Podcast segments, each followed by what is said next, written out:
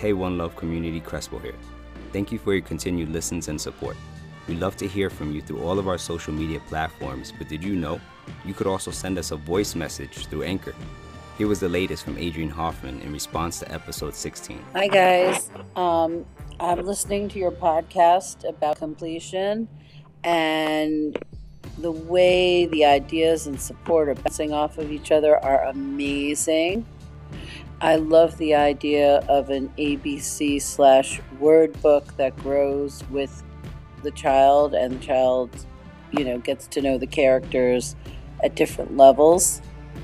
And I have to say, I don't know who's the fella that wants to do the the children's book, but the idea about lost ideas, wow. Wow, your friends are right.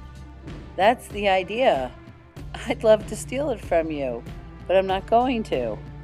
Make it. Make it. It can have some blank pages where children write down their ideas because, you know, if you don't write them down in some way, you lose them. Hello, hello, everyone, and welcome to episode what are you 16 17. 17 17 episode 17 of the one love art sessions our first of 2021 so Yeah. we're coming in in a bang. Let's go. Uh, so let's let's start with a little bit of housekeeping. As always um, if you like what you hear please do us a favor and subscribe. It says it's an easy and free way to support us or you can go ahead and give us those five stars on apple podcasts or review us on any podcast platform you are listening to us on currently. Uh, also, please go to Instagram and follow us at One Love Art Sessions, spelled out One Love Art Sessions. Repost and like our content. A like and repost is free, but is absolutely priceless to us. Uh, as always, I'm James LJ, artist, designer, avid game show network watcher. Uh, I am an artist and designer, and uh, I've been working in the New York City area uh, for a very, very long time. And I'm currently working uh, as a product design manager. I guess that would be my official title. Uh, and if you've been uh, with us before, you know I am only one half of the One Love Art Sessions. I cannot do this alone. So, everyone, please say hello to my partner in crime, my co host, the Carole to my Baskins, the one and only Crespo. Uh, what's up, One Love community? I'm Crespo, family man, artist, and educator, and the other half of Love. Thanks for joining us. If this is your first time here, Jay and I put together a virtual series called the One Love Art Sessions. Our goal is to bring talent community together for creativity, heart to heart discussions, and chill vibes. For this episode, we're traveling to the West Coast to cut it up and maybe one day break bread with our brothers from another podcast, James and Teacher One. James Shen is a DJ, producer, founder of the LA Street Gallery. I like this. I had to add this. He quit his cush corporate job, sold his house, and started a mission to prove that Chinese Americans can make a name in the international DJ and art scene. Teacher One is a veteran artist, skilled in a variety of mediums, most notably stencil work, or at least that's what I that's what captures my attention. Teacher works along a unique continuum of the street and studio, uh, creating emotionally evocative images enlivened by deep palettes and rich textures the better to advance narratives and bring more detail into focus for his citywide audience. And together, they are the host of the Paint the Town podcast. That's at PTTP Show on IG if you want to go follow them right now before we start this conversation. So, fellas, tell us. Uh, we try our best to to introduce our guests, but sometimes we always miss something. So, teacher, tell us a little more about yourself.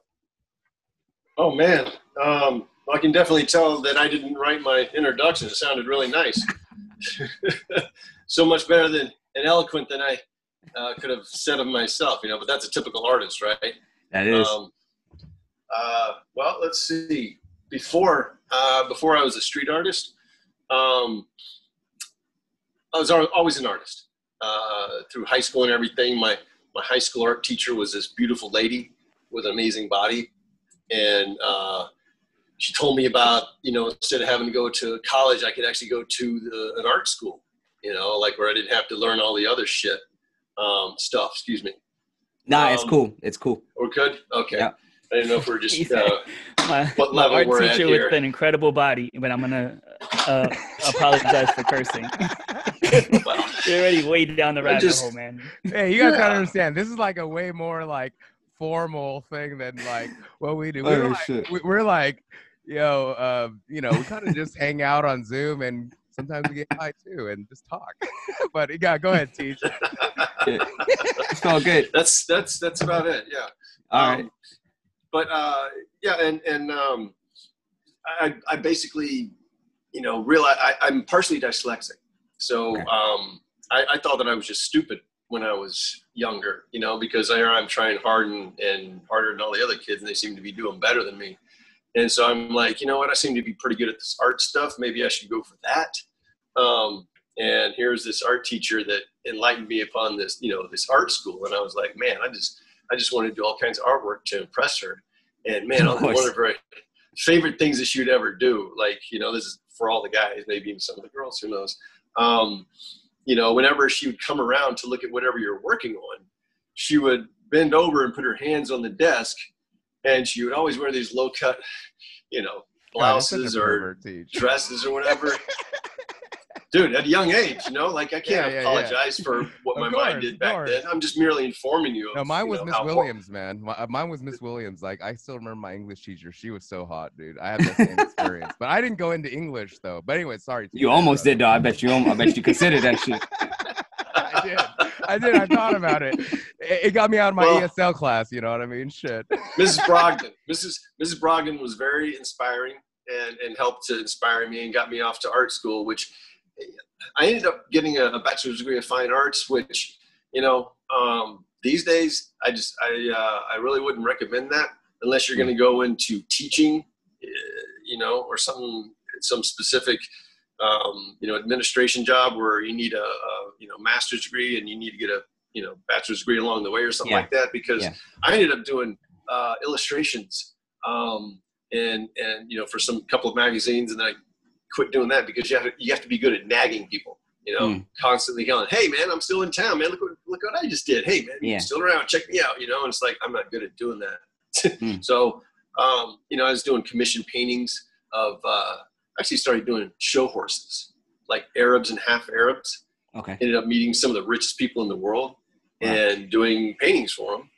Okay. And um, then it was really not a whole lot went on until the Pentagon thing came around. Um, 2001, 9/11 had just happened, and I decided to do a series of paintings. The first series of paintings I'd ever done. Before that, I was just trying to sell my shit. Yeah. And so um, I did 12 paintings because I figured I'd put together a calendar because you can reach more people with a calendar, you know. And so I figured, well, to help make a story about the whole thing, um, my dad made some nice frames for each one of these paintings I did. Had uh, 10 of the world's religious symbols hidden in each painting. Hmm. Basic message. You know what? You want to get along, look at the big picture, you start picking out all these little symbols. This is where the problems lie. Anyway, so I figured I would, I made some easels. I figured I'd take them to each crash site from 9 11, put them up on easels, take a photo with the you know crash site in the background to help put together a nice calendar. That's how I ended up at the Pentagon. Hmm. And I had gotten a permit to shoot them in front of the Capitol building. And when I was getting that permit from the police department in the Capitol building, I was telling them about, man, I've been trying to reach the Pentagon and this, that, and the other. Like, oh, dude, you're gonna have this permit. Just show them this permit. You have what kind of camera? I'm just, you know, this little camera. Like, oh, dude, you'll be fine. Go on over there. So after I put my paintings up in front of the Capitol building, took a photo, I took them down and drove them over to the Pentagon. Drove around, found a nice little grassy spot that had, you know, big enough to where you had the Pentagon in the background, and there was cops and motorcycles all over the place. So went to the one closest to me and just to let him know, hey, you know, here's what I'm doing over here. And he goes, no, you're not. I'm like, well, I was just over the Capitol building and they let me set up over there. I got a permit. He goes, well, let me see your permit. I'm like, well, here's my permit. And he's like, yeah, well, this is for the Capitol building. Okay. This is the Pentagon. So I'm like, Hmm. oh, man. okay. You saved the day, man. I don't know what they do without you. Teach, has Um, your, has your whole career been about people saying like, "Nah, you can't paint here," and then you're like, "Well, I got this permit."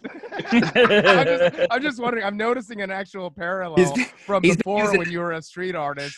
to, Dude, I like- never really looked at it that way. Holy He's shit. been st- I- he's still using the same permit. He's still I, using. envi- I envision him getting pulled over for speeding and just handing over the permit for the Capitol. Well, I have this permit, officer. And he's like, nah, nah, nah. This is not going to help you. I, I had well for at least for a while. I don't know if those numbers are still the same, but I had some phone numbers of the, uh, I guess the guy in the um, manager's office in the Pentagon, and a guy in the commercial uh, division in the Pentagon. And there are two phone numbers. You know, I could Ah. literally, legitimately say, "Hey, you call this number," and they'll validate me. Yeah. So, um, yeah, but it, okay. So what happened was, this guy gave me a number to call, and so I called that number, and I got an answer machine. I'm like, you know, left a message, "Hey, you know, whatever, want to set some paintings up," and there's my number. Told the guy, "Yeah, it's just an answering machine." He goes, "That's about all I can do for you. Sorry." I'm like, I drove up from Florida to do Hmm. to get that shot. Luckily, I had some family in New Jersey, so I went and visited them and everything. Then I got back out to California. This guy calls me up Of course. and says, "Hey, um, can't let you set the paintings up inside the Pentagon, but if you'd like to set up and work on a painting, no, no, no, I'm sorry. If you'd like to put the paintings inside the Pentagon, we'll do that." And I'm like, "Dude, that that seems infinitely more complex. Like all I want to do is set them up outside and take a picture. It wouldn't take 20 minutes. You guys don't have to do anything. But you want and okay, no, you're gonna allow me to put my paintings inside the Pentagon? That's dope. Okay. Now, of course. a friend of mine from back home, I used to airbrush t-shirts in a little tourist area. And he was like, dude, why don't you sit up next to your paintings in the Pentagon, like airbrush t-shirts and sell them? And uh, I don't know if you can tell by that accent, but I come from a redneck area in Florida. Um, but I was like, dude, they're not gonna let me airbrush in the fucking Pentagon. Okay, so, um, but I was like, you know, what? if they're gonna let me sit there and view on my paintings and no one's coming around, I'm gonna get bored. You know, I'm gonna see. I'm gonna call and see if they'll let me work on a painting. And the guy, I didn't find this out until later. The original guy that I talked to was on vacation when I called to get permission to do this. And the guy's like, "Yeah, you're gonna be right outside the building manager's office between corridors one and two, you know, second floor near the A ring. No problem, you know, because he thought this other guy had gotten an NASA permit for me to be there. Huh. So come to the day I'm supposed to be there, in there. The first day I'm staying in a hotel room, and they're like, uh, "Yeah, we got a problem. You have to wait till tomorrow." Huh. I'm like, Just "Okay." Keep stacking. And so the next day I go in, I'm sitting outside the metro entrance for about an hour. And finally this guy comes out and get, gets me, Rick Dawkins brings me in and we're sitting in the office and um, there's the associate building manager, the deputy building manager, um, and two other higher ups. And dude, there was something going on. And like, I'm just sitting on the couch watching everything. And finally one guy was close enough to me. I didn't feel like I was intruding. And I'm like, Hey man, what, what, what's going on? And he's like, you. Know what's going on? I'm like, all these guys are here because of me. He goes, well, you know, didn't have the right permit for you. You know, we got to figure out what to do. with You You know, we got in here, you got your paintings and stuff. You're not supposed to be here, so you know, we got to figure out what we're doing here. Eh. And I'm like, "Uh, okay, I'll just sit back down then chill. You let me know I'm right here. they let me set up. The third day, this guy happened to come back from his vacation. He just got reprimanded big time. Every day I went into the metro entrance, I'd have to call in. That day he got on the phone. Like, I don't know what you're doing in here. It's just supposed to be the paintings. inside." And I'm like, whoa. Jeremy Cuthbertson. Ooh, he was not happy with me. I come in, get all set up and everything. He comes back out and he's like, "There's the original paperwork. See, just the paintings. Not you. You can stay here the rest of the day, but then that's it. It's just the paintings." I'm like, "Okay." But dude, it had already like the first day went down, and second day, like people were bringing me coffee and donuts and thanking me for being there and everything. Like it went over ten times better than I ever thought it would have. Oh man. And people kept stopping by and they'd be like, What are you trying to sell the paintings? And what's going on? No, no, no. I just want to give you guys something else to look at. You know, I'm here working on the painting. I'll be working on it till I'm done. And they're like, How did you get in here? I'm like, Well, building management. Well, the uh, the second week was different. All of a sudden, all those people that I told, including some two star generals, went in and were like, dude, you guys are awesome. Thanks for getting this guy in here, man. We're gonna, you know, recommend you guys for, you know, all kinds Uh-huh. of, you know, uh, rewards and shit, you know. So that following week, I was like the prince of the Pentagon. They called me the resident artist of the Pentagon. hey, check that out. Wow. That's I ended up going back like seven times. I'm still supposed to put together some kind of program where they have either one or two stations where for a week at a time, you know, like during business hours when most of the people are in the Pentagon, you come in, you sit there, you work on your painting, you got some of your shit around you. Yeah. And dude, it, it, it just, I started there and then I started going to other places, military bases, but then it expanded to police departments, fire departments, courthouse complex, um, city hall. Hmm. And then I realized, you know what? I'm basically turning art into a community service in a way because I'm taking art to the people who are commu- are doing you know service to the community. Yeah. And it has much more of an effect when they get to see it happening. You know, when they get to see it developing, as opposed to just bringing in some paintings and just sitting them there. When they get to see the artist there, and they, when I start, I'm there with a blank canvas, maybe a sketch down, and then I just start painting. You know, there's always an awkward conversation. There always was. I, my hometown in in Fort Walton Beach, Florida. I went to the, the police department. I'm like, hey, you know, uh, wanted to see about working on a painting in here, you know, possibly like that area right over there, that empty area. Is anything ever no. no. Now, what you want to do? A mural on the wall? No, no, no, no. This is actually a it's a project that started in the Pentagon. Oh, well, okay, yeah. You just let me know, and we'll get that. Uh, do you have a well? Do you have a phone number we can call to you know? And I'm like, here you go. and he, they would call it, and they're like, okay, yeah, sure, no problem, man. Just get you set up in here. And they didn't know, they would never understand exactly what I was talking about until once I was there. So So, once I was there, they're like, "Oh my God, you're gonna, are you gonna, you're you gonna be here later? And can I see this like when you're done?" Like, yeah, I'm gonna be here all week until I am done with it. Well, that kind teacher, of. I yeah, go ahead, go ahead, I was saying that that, that kind of like was teacher's previous art career before he became a street artist. Before I Um, became a vandal, Yeah, I mean, but but you know, uh, it's like kind of like public. got arrested and spent the night in jail. yeah, pu- public art and community service. You know what I mean, and things like that. So you know, I connected with teacher when um, he became a uh, street artist. Actually, I think like in 2010, 11, they were ta taking budget cuts from um, the uh, education, right, and in in California. So basically, teacher started doing some graffiti, and he started doing uh, the teacher moniker. And you came up with that around 2011, right, Teach?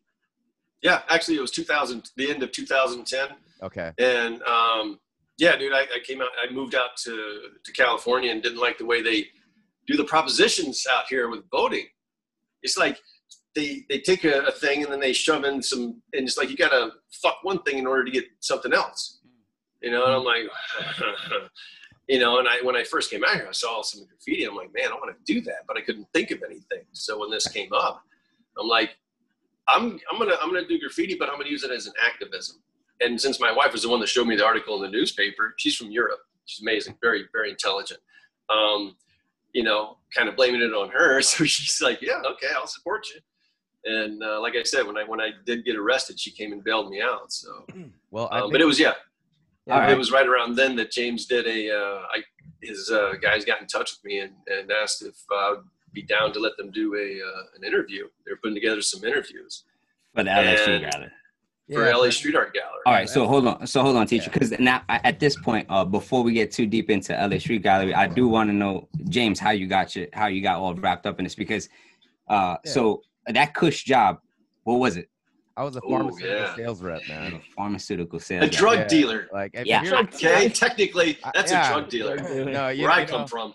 I always say, like, uh, have you seen that movie Love and Other Drugs with Jake Yeah. Gyllenhaal? Well, Or I know the rest of this because I heard your, I heard a previous interview. Oh, Uh, okay, yeah, yeah, yeah, yeah. explained I this, hate to be repetitive, and I don't No, want it's to say okay. the same thing in every No. single interview, but it does lead up to how LA Street Gallery got started. Okay. Basically, you know, um, I, I, I basically was always a DJ since college, man, and then I had this job where I basically had to deliver drugs to different doctors, man, and it was in the Melrose area, and you know, all this street art started popping up, so I started taking pictures of it, and we started. I noticed that there was like no community, um, even though there was a bunch of these artists, right? There was like a uh, not really a hub where um, artists can kind of get together and talk. So we just started this page called LA Street Art Gallery on Facebook, and then uh, Got started the posting- name.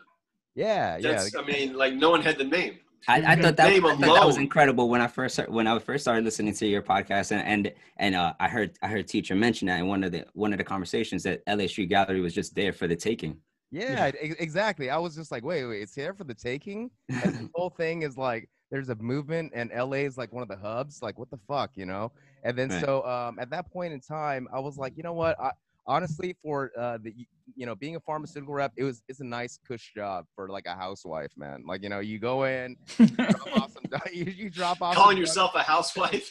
Oh well, that, that's why I had to get out of there, man. Like straight up, my job. We was all like, have dreams. We all have dreams. yeah, I mean, we I had to cater. I had to cater lunches for like doctors' offices. Get to know the front desk ladies. You know, chatted up with them, and then so you can get like two minutes in the hallway with the doctor, basically, and then all you're saying is like my drug. I was selling a uh, high blood pressure medication called um, uh, Edarbi and also some acid reflux. Nothing fun, you know, nothing fun Right. like boner pills. No blue or- pills for you. no no no Adderall, no boner pills or anything like that. You know, I mean, no, no- nothing like that. But you know, you can stand the hallway and basically you're just like, "Hey, doctor, what's up? My drug's named this." You're kind of just reminding them to prescribe, right? So to be honest, I understood the system. I, I, at that time, I was like, "Man, I hear that healthcare." You give them a little bit for free, you know. Here's Yeah. some little tasters. These also i heard that healthcare cost was like going up all the time and i'm like dude i'm just sitting here like literally doing nothing every single day but catering lunches and like saying hi to the doctor and saying my drug name i just felt really useless you know and i realized i was like man like i thought like you if you have the money and you have like a nice job and you can kind of relax like you'd be happy right you know but not i wasn't happy because uh um, at nighttime I was moonlighting still as a DJ, you know, and I, I just DJ at clubs and stuff like that. And I'd sunk all my passion into that. And I would just Hmm. do this mindless job of delivering drugs every single day to the doctors. And my highlight was taking pictures of street art along the way of different offices, basically. You know, so um, so it kind of leads into the story of how I met Teacher actually. So during that period of time, we kind of chose a few artists. He's like one incident away from being a, a serial killer. I'm killing. I'm, I'm killing. killing. Kidding. Hey, you are. and then so uh, at that time you know we picked a few artists that i felt like had um, some pretty like uh, good messages out there and i feel like would be in the scene for a long time because you know people jump in and out of street art all Yeah. the time they they think of a sticker and they're like oh i'm gonna be the fucking greatest i'm gonna be Shepard Fairey man this sticker is gonna be the shit you know what i mean and you know they they they they do one run they do it all and then they give it to their friends and then they kind of fall off you know what i mean Yeah. we all know those people right Yeah. so um, I- we picked a few artists and kind of just followed them along and it's almost been um, 10 years now since we've been doing that and uh, you know it's just great to still have these uh, artists It has been 10 years. It's 2021, dude. well actually officially it's going to be uh, march actually that that um, we, we started this whole thing you, you know what i mean so it hasn't yet but uh, very close you know if it wasn't for the pandemic Next month, excuse me. Fuck you.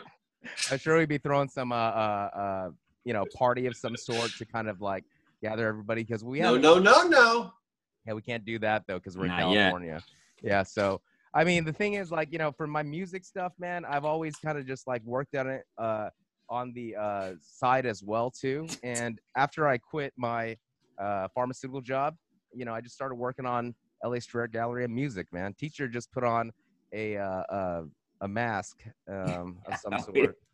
Yeah, we don't we don't have a video component at the moment. We'll just be we'll I'm, be on. I'm COVID safe now. You can guys, Well- you guys can, you can do whatever you want. Well, if you're listening to I'm- this I'm good. podcast, you can go to our YouTube page, uh, youtube.com slash Yeah. LA Street Art Gallery, and you can check out this episode on video, man, because, uh, you know, you can also check out some of the old videos that we've had on there from like 10 years ago. Like you can check out the video of when we first interviewed Teacher. This guy was a young man, dude. You know, what I mean, he, he, he had like Fuck children. you, dude. Yeah, then all of a sudden it's like, dude, you could just watch him. Okay, like, so I had more hair. I did have more hair. Okay. you know what I mean? And- So, No, well, We always yeah, joke lot of it about was, that. Uh, a lot less gray. yeah, too. man. I mean, true. at the end of the day, I just felt like See, some of my hair just fell off then. Look at that. See, it just Nice haircut, by the way. You didn't stay. You didn't keep the uh, the fucking mullet. no, dude, no. so so James, just uh, just uh, I get I guess to close up the the part of of you DJing, um, are you're still currently DJing though? Yeah, yeah. I mean, I'm from California. I'm from Los Angeles. I'm born, uh, i- i- you know, Monterey Park, San Gabriel Valley. If you know the local neighborhoods, man. And you know, the thing about LA is everybody, at least before, everybody comes here for like, oh, I'm trying to make it. You know, I want to make it as a DJ. I want to make it as an artist. I want to make it as a music producer or something like that. And actually, there's like a lot of talented people here locally too. And sometimes we just kind of like do the local LA scene, man. And the cool thing about street art is that it allows us to connect with people like you guys on the East Coast. It allows us to go to uh, Europe and then immediately have like friends. Uh, uh, you know, it's like a brotherhood of people, man. And Yeah. you know, it's of artists and creatives. So it's just like I found myself that you know I don't really uh, understand how the music industry works, to be honest. You, you know what I mean? Maybe I'm not like good looking enough or something. Maybe I'm, you, you know, what I mean, maybe I need to actually be from fucking Asia and be imported into the music industry. But you know, I'm plugging away at you know working on music all the time, and uh, you know, I've I've been working. Uh, I used to like uh, work for a pretty well-known uh, UK DJ as a producer as well too Okay. for their radio show. So, like I said, I've just been all around creative, and the reason I quit my quote unquote cush job, man, is because you know I just want to tell people it's like if you're slaving away at your mindless job, man, and just for a paycheck, man, you're a fucking whore, dude. So quit that shit and do what you're passionate about. You know, Unless you have kids and you need to support, then oh, it's different. hold it in. don't Hold have it in. kids. Yeah if you don't have kids go for it seriously if you if you don't have anything holding you back um, but yourself then uh, yeah uh, if you got some uh, dreams and aspirations uh, fucking uh, go for them definitely Are you guys but married? as man? a what So- Are you guys married? oh yeah, I'm married Yeah, with, a kid, married? with a kid. Yeah. Oh, Oh, but I'm not married to Jay though. Uh, No, no, no, no, no. We're not married to each kinda other. what i was like dude okay. um, okay. No, you know Yeah, what? to It's- elaborate it's on funny, that. man. It's funny. No. I'm they like, didn't strike me that way at all He's a Oh, great well- guy. He's but but not, He's good, not yeah, yeah, no, no, no, yeah. no, well, We're I'm, married just, to I, opposite people. I'm actually in the minority, I guess. Then, like, uh, you, you know, I almost got married one time, man. But, uh, uh you, you know, was a missile but the cool thing, the cool thing is, like, you know what? Um, like, I didn't, and I have happiness and time there you to, like, go. to like do shit. So, anyways, the pandemic has been pretty chill for me. You know, you know what I mean? Just like I, st- I, I social distance and isolate myself, anyways, because I'm not married. At all. Oh, you know what? The the the um the podcast has been really kind of a savior during the the pandemic as far as giving us, you know, not only something to do but just outreach and and, and talking to other people and stuff. Um, we kind of obsessed on it and did like I don't know, was it three or four times the number of podcasts? Yeah, we during used the damn COVID just gets. we used to just do What are you doing? Nothing, man. Want to do another? man. Okay, you want to do another one? Okay, let's do another one. yeah, we used to get together on the weekends or like uh, you know if we um you know have some time. And the thing is like the good thing about uh the pandemic is that most people aren't doing anything nowadays, right? Yeah. And it doesn't take too much uh, out of their time to do a, like an hour Zoom conference. And thing is like actually it's like we did like triple the amount of episodes we did the first two seasons um in the third uh season because there's just so much time. We already had a built-in audience uh before the pandemic started, you, you know, to start uh to Yeah. listen. So a lot of people wanted to come on, so we're just like, hey, uh, we we got time, you know, to come on. So we kind of limited it to a week that we were doing um, when we would sometimes only do two a month before, you know. So Right. um, the cool thing, And you know what? This is this is like a therapeutic thing for us. Yeah, it is. You know what I mean? Like uh, you, you wonder like why why do guys do podcasts like this and and um, you know if we don't have like big sponsors right away, how do we keep going with it or whatever? It's because it's like a neuroplasticity type of a thing. You know, we're we're we're we enjoy um, having conversations and, and giving people an opportunity to get art to know artists in a different way and in a different medium. And when you do something like that for somebody and you're not expecting anything at all in return, um, man, it's just like a, not only a mental but a physical well-being that comes with it as well. Um, and I told James, I was like, dude, I don't care, you know, what the fuck happens with, you know, if we get like huge sponsors or whatever. Um, I can do this till the day I die. You know, like when maybe not till the day I die. I want to get old and shit. People are like, dude, you, you're fucking up. You got the dementia's really fucking with the whole show. Okay, you like repeated yourself three times and it's, it doesn't work anymore. Okay, just okay. you know, Um, when James first asked me, um, it was uh, you know years ago, and and I you know remember yeah yeah I'd like to do that. That'd be good. You know, and in the back of my mind I'm thinking, man, I ain't got fucking time to do that. I don't know. And, then and also. Also, the other thing that was in the back of my mind was I remember at that time he had asked me, I had done um, a, a podcast not long before, and uh, it was you know about an hour long, 45 minutes or something like that. And I just remember I had said like a ton. I told a bunch of stories and everything, and then I glanced over and it had only been 10 minutes. Oof. And I was like, dude, how are we gonna fill an hour like night after, you know, like show after show after show? you missed one part, Teach. It's Like a lot of times, Teach would have art shows, and he would ask me, "Hey, I need a DJ to kind of like DJ the art show. Mm. Can you just come by and like kind of like be some sort of entertainment for people when people come in, and things like that, right?" So I, I had done that for him for two shows, and then whenever uh like I would have the show with him, I was like, "Oh, dude, like Teach, I love his art. We always have great conversation, actually. I, and then um, sometimes I chat with him on the phone about the setup of the uh, the art show, and then we would kind of get carried away and talking about random shit.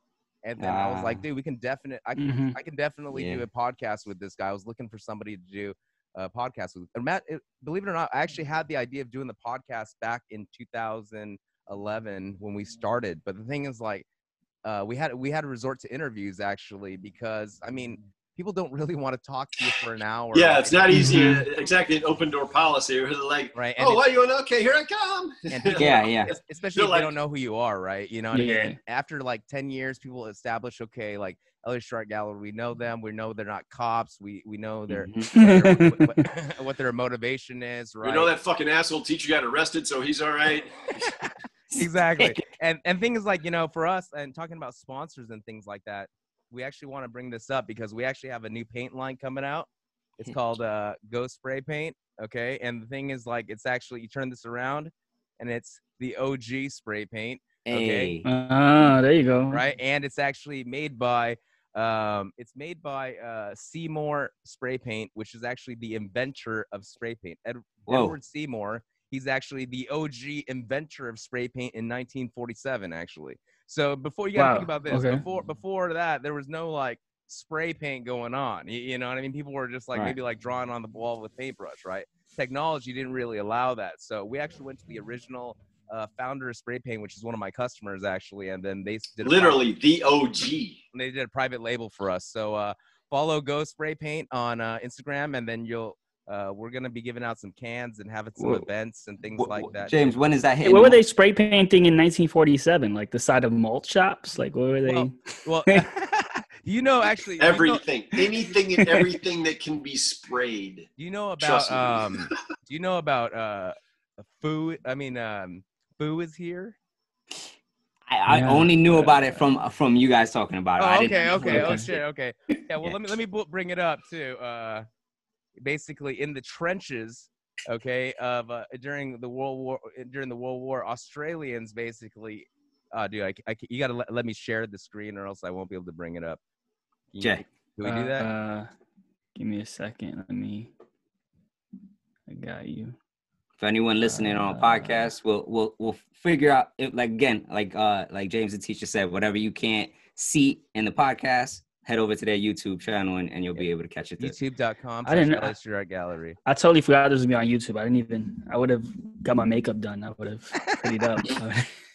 No worries. Well, I combed your beard, dude. You look fine. You look great. I got beard in me. Oh, there it I is, try to grow a beard like that. I look, I look, you know, like Be fucking like- deliverance. There's two ding, ding, ding. there's two images that are kind of like the original graffiti images. Foo was here or Kilroy was here, basically. I, I'm sure you guys have kind of seen. Yeah, we know those. I know yeah, those. Right. I've seen it before. Yeah. Yeah. this is this is happening. Uh, you know, you know, post-war, maybe a Korean War and things like that. Or uh, some Aus- there's Australian graffiti. Sometimes it says World War One. I'm like, I don't know about that because spray paint wasn't even invented then, but they could have been drawing it on the walls. You, you Sure. know, Mhm, yeah. right right so it's just a pretty interesting story and for us man i just feel like uh, me as a dj i've always just loved underground culture man i go to underground raves i dj underground raves that's where i feel at home man i want to go into a fucking shady ass area with graffiti on the wall and then find a dope ass party like where i find meet Do some friends. seedy things. you know, you know Yeah. to- It's I- very uh very European.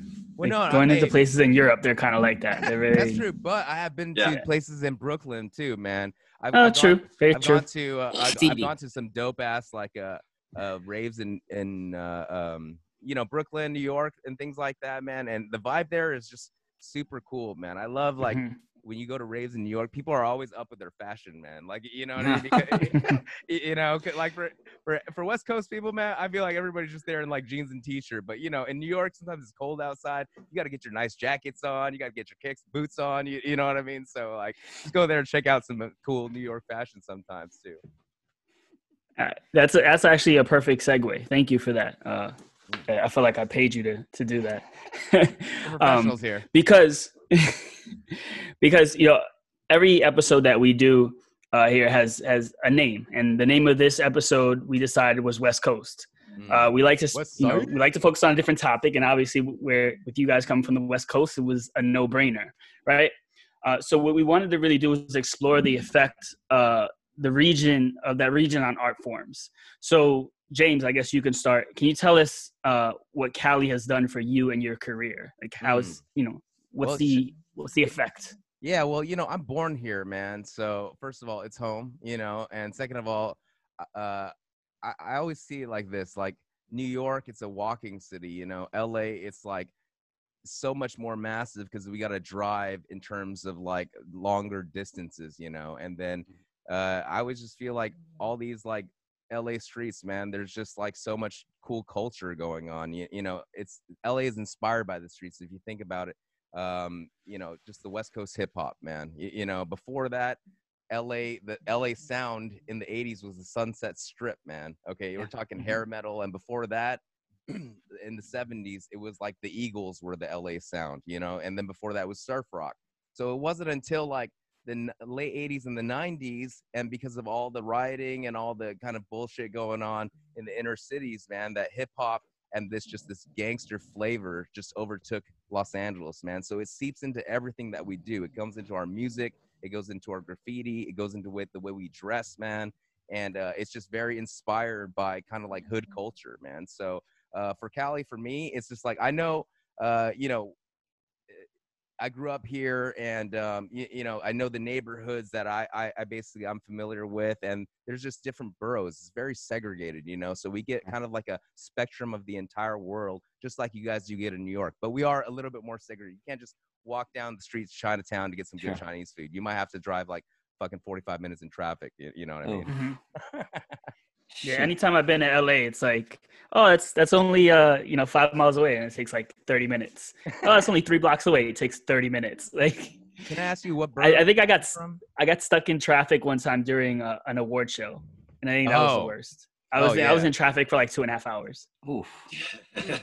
you know the thing is like most people when they come to visit LA, if you're if you know about LA, I mean you probably only go past a certain freeway like a 110 or something like that. But actually all the people who are uh, in transplants, they they move like closer to downtown. All the people that grew up and that considers themselves LA, that goes all the way like an hour east of central downtown LA, and you'll people still say I'm from LA. You, you know, even if they're even if they're from like San Bernardino sometimes, which is Riverside County, which is closer to the desert already. They'll if they're if they're somewhere else in the world, if they're from New York, they ask where you're from, they probably say LA. You you know, I mean? Right.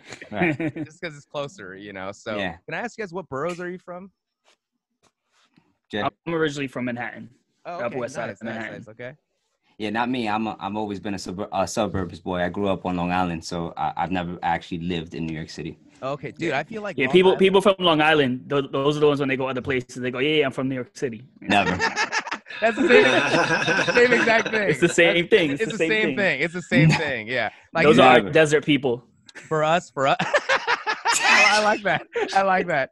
For us, it's kind of like it's kind of like it's LA County, right? I don't know how your counties work, but like Los Angeles County pretty much goes like I would say an hour uh east of the coast. I mean, sorry, an hour east into the coast. You know, you'll still be part of LA County. So I mean, you you technically are still from LA, right? So Mhm. there there you go. Like how, how are, are there counties like it's different counties in in Long Island outside of New York City. So Outside of New York outside of New York City, City, it's all counties. Yeah. So uh, like on Long Island, it's Nassau County and Suffolk County. Uh, Okay. so I, I live in Nassau County, but yeah, the Okay. boroughs are their own, indi- you know, their own independence. And then once you leave, then you get to you get to uh, Westchester as a county, and then so on and so Mhm. forth. Like we build up out into the state. Is it true that people like kind of like they go to New York City to start working and then when they want to have families, they settle down in Long Island? At least that's what I learned from friends, man. I'm just saying. Nah, I'm, I I- moved to Jersey. I didn't go in that direction. I think that's an old thing, but but not not wrong. Uh, probably, but an older mindset though, like from generations past. Mm, Um, mm, okay, yeah, okay. Yeah. I see. No, most. I mean, it's still. I mean, for the most part, most people will, uh, you know, if they move to the city or they're from the city, be here in their their twenties, maybe part of their thirties. But once you start a family, there's a large segregation that'll move outside of the city. Or if you have money in your pocket, a lot of them you'll see them gravitate toward, you know, the wealthier areas of Brooklyn now and Okay. things like that. So Brooklyn's become a very like young hipster family. Uh, what about what, what about like upstate, man? Do you like how do how do the the city people view is it the same as like the Long Island people like um or upstate New York is like a little bit different? So well ups- everything everything past the bronx is is is canada So a- anything that's Canada. uh, so I, I think I, I think uh, what happens is it, it it takes a while. It's like a gradual uh, experience for for you to leave that city mindset. So going up into Yonkers, going up into Westchester, but then upstate New York and West New York are they consider themselves two different things as well. Um, Mm. so uh, I don't to say upstate New York. I mean, you know, I, I guess towards the playoffs, we all became we all became Bills fans because it was our last hope. you know what I mean? So everybody's trying to hold on to something, New York. Are how you guys football fans? Uh, yeah, okay, like you know, I'm a casual fan, man. My team is the Raiders, man. They they were here when I was a kid, but you know they're they're coming back. You know, we got that new stadium in New York. It, it's gonna be cool. But how you guys feel about the Super Bowl, man? I mean, you guys got. Uh. I'm a 49ers fan, so Okay, okay. hey, like So- you know what? When I was a kid, I I loved Joe watching Joe Montana play too. So yeah, of course, I, I have man, a of soft spot for uh, uh, the Niners, even though I'm a Raider fan. You know, like I'll go to a yeah, yeah. Niner game, man. But I, I before in the black hole, man, I will go. I won't go to the black hole, man, to go to a Raider Yeah. game. Fuck that. Well, I'm a, I'm a 49ers fan, and I'm a whatever team is playing against Tom Brady fan. So that's why I am for the Super Bowl. I guess we know who he's going for. I think the Super Bowl is going to be excellent. Uh, I, I, I definitely, I definitely have this argument all the time that sometimes the conference championships are better than the Super Bowl because by the time those two teams meet, it may not be the best from both both conferences. But um, Mhm. this one in particular, I think, I think we're going to see something epic. So I'm ready Well- for it. Well, check this out, man. I always say, like, you know, Tom Brady, man. People always say, like, ah, dude, that guy fucking has everything in life. That guy's dating Gisele. He fucking has like six Super Bowl rings, man. When does this guy fucking have have enough, right? You know what I mean? But people He's a genetic freak. People don't understand that How do you feel genetics. about it, Peach? How do you, how do you What's feel that? About, The, how do you feel about Tom Brady? I'm just curious. Like, we I'm never talked. stoked, man. I think he's inspiring a lot of uh, you know guys that are getting concerned they're getting old, not able to produce much anymore. You know, I mean, fucking a man. You, you go from a number one team to the absolute last team, Worst team. and bring him into yeah. the fucking Super Bowl. It doesn't. You can't really go much further higher, you know, than that. so, but he's saying that he's okay with playing past Yeah. 45, from what Yep. I understand. So, did say that. let, wait till he gets to be my age. Okay, let's see how he's Yeah. walking around. Let's see how. The, but you know what? By that time, they could have some kind of stem cell research injection thing or whatever. The that you get. It's like a brand new knee or hip or whatever. Like, there who we go. knows? I'm 55, man. He's gonna have what? Who cyborg, he'll have cyborg legs like uh, Darth Maul. He'll be out there playing. I like that. He's man. good. He's a, mean, obviously he's a great fucking quarterback. He's not going out past his time. You know what I mean? They're not Yeah. people saying, "Hey, man, look, like, like your, your your team is like, you know, you're not dead last, but you're not. I mean, he's fucking number one. So Here's the as long I- as you're close to number one and you dig doing it, fucking go for it, man. Just just be ready. Just be ready for that that that either handful of fucking pain pills or or CBDs or whatever you're gonna be doing because there's the pain is coming. Mm. Pain The is thing about coming Tom at some Brady point. that I always respected, man, is people always feel like this guy is like he has everything in life. But think about this, man. When he got drafted, he was like a sixth round draft pick, dude. You Yeah, know? yeah, yeah. That guy was He sitting on the fucking bench like, fuck, nobody wants me. God damn it. Like you know what I mean? Yeah. Like, Mhm. you know, and that's that's why I like you know, like I, he he, Oh, he did so well. He got pissed off. He's like, I'm going to show you, motherfuckers. You know- you know what I mean? round? Yeah. to me that's like a comeback story if, if you look at it from that point of view you, you know what i mean he like he, he hasn't and you know I, I like for me for myself like i went through puberty pretty late man so i was always like a catch-up guy you, you know what i mean i'm always i was like the smallest fucking guy. All my friends are fucking taller than me dude. You know I mean? and so like i understand like first of all being picked last and shit like that you know? And second of all it's just like coming back from the behind and then like kind of like working your way because at the end of the day it's a long journey right? And uh you know so that, i do respect him about that but goddamn dude he's very hateable you, you know you know what i mean? It's like but go ahead. And he doesn't care if you hate him. I mean, come on. No, he doesn't give, he doesn't give oh a shit. yeah. I love that video of him and gronk man. This the second video dude that Oh, they, they they redid the the p. Diddy bad boys for life thing. I was like Mhm. i had that face just stuck in my fucking head. I was like this motherfucker dude. But what can you say man? What can you say? You, you know what i mean? But all right, let's come back around here, teacher. But yeah, let's circle. But I don't know how we got to Tom Brady, and I'm gonna have to re-listen to this episode to figure out That's how we, we got do. that That's far down the do. rabbit hole. Sorry. But Sorry, no, no, no, no. It's no, it's amazing. Like, going, it's organic talk about conversation. else now? Anything else? No, but we're Anything gonna- other than this. No, but- but- Let's talk Teach, West Coast. Let's go. Teach, let's circle back on let's circle back on you then and why don't you kind of dive in and maybe we'll end up on lebron why don't you dive in and tell us um, how you know the west coast has influenced your art the uh, the West Coast um, kicked me in the balls uh, really hard, and then when I was bent over holding my nuts, it fucking put its full foot right up into my ass.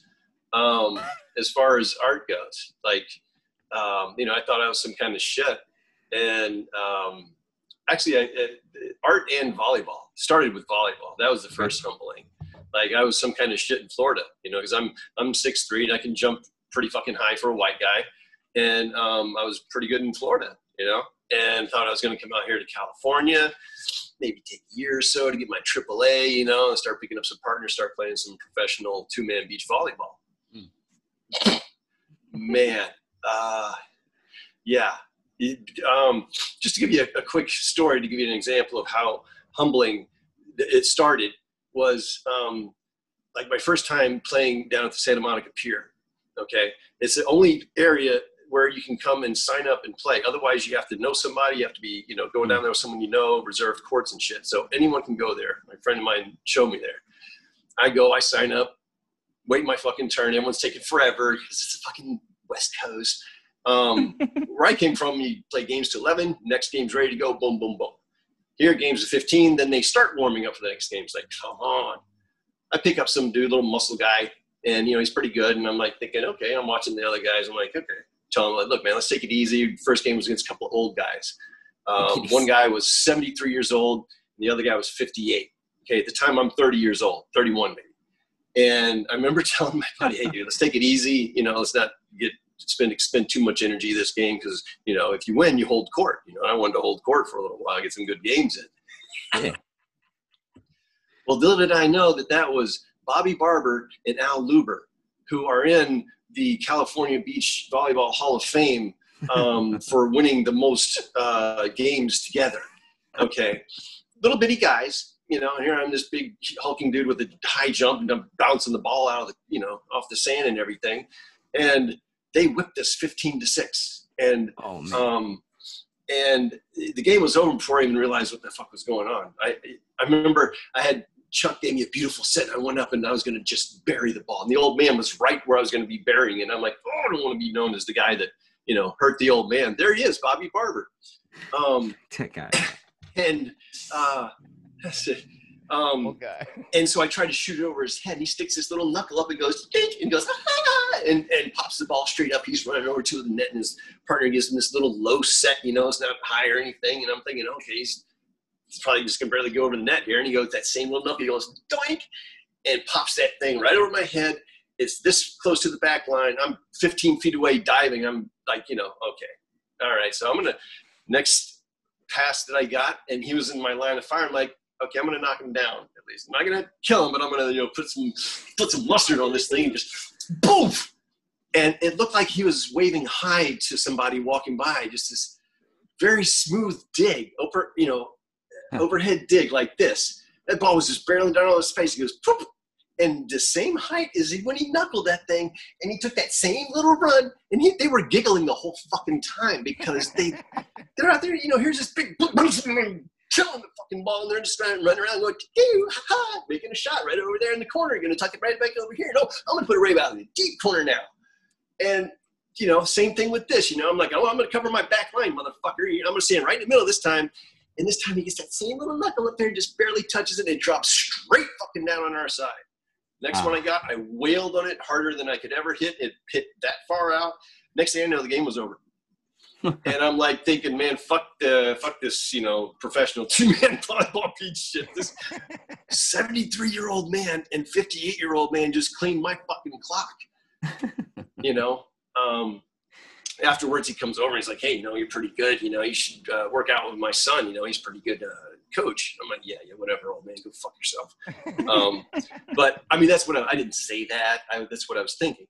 Right. And I ended up meeting his son finally, who actually is one of the top volleyball coaches in the fucking world. Like all the all the big two man beach volleyball players you can ever think of. I remember going over to this place the first time. I walk in, he's like, "I'll be out in a minute," and then I looked up on the wall. I'm like, "Oh uh. fuck! Oh oh oh!"